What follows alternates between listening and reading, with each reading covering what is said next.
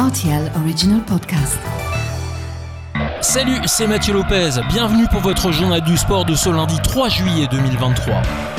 En cyclisme, la deuxième étape du Tour de France a lieu dimanche dans le Pays Basque.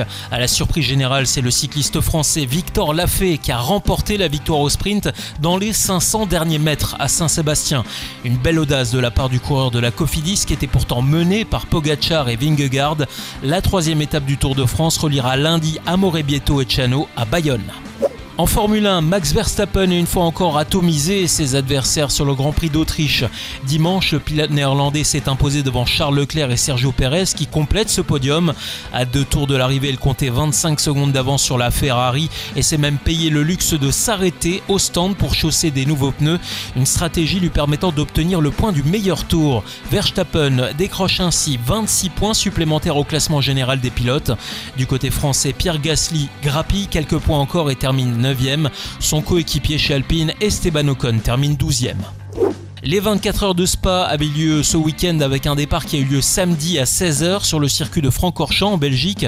Après 24 heures de suspense, ce sont les trois pilotes de Rover Racing et BMW qui se sont imposés dans l'édition 2023. L'écurie bavaroise obtient sa 25e victoire dans les Ardennes belges. En tennis, c'est à partir de ce lundi que débute l'édition 2023 de Wimbledon. Le Serbe Novak Djokovic sera forcément très attendu après avoir déjà gagné 4 fois ce tournoi. Le deuxième joueur mondial et tête de série numéro 2 affrontera l'Argentin Pedro Cachin, 67e joueur mondial lors du premier tour.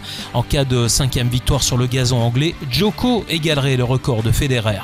Et puis, en un peu plus d'une heure, Christopher Eubanks a remporté samedi son premier tournoi ATP à Majorque. Score final 6-1, 6-4 en faveur de l'Américain.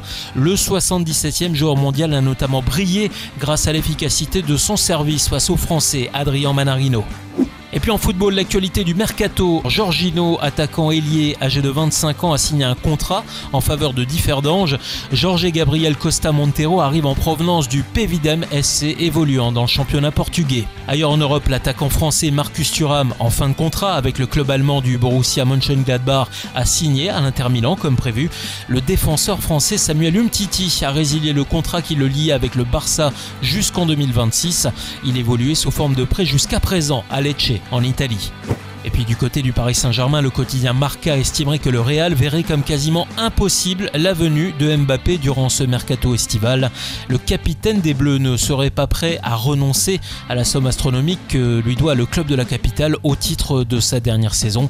Le journal espagnol parle d'un footballeur emprisonné même par l'argent.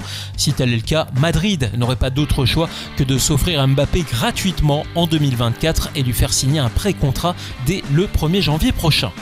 Voilà pour l'actu sportive du week-end. À lundi prochain pour votre journal du sport.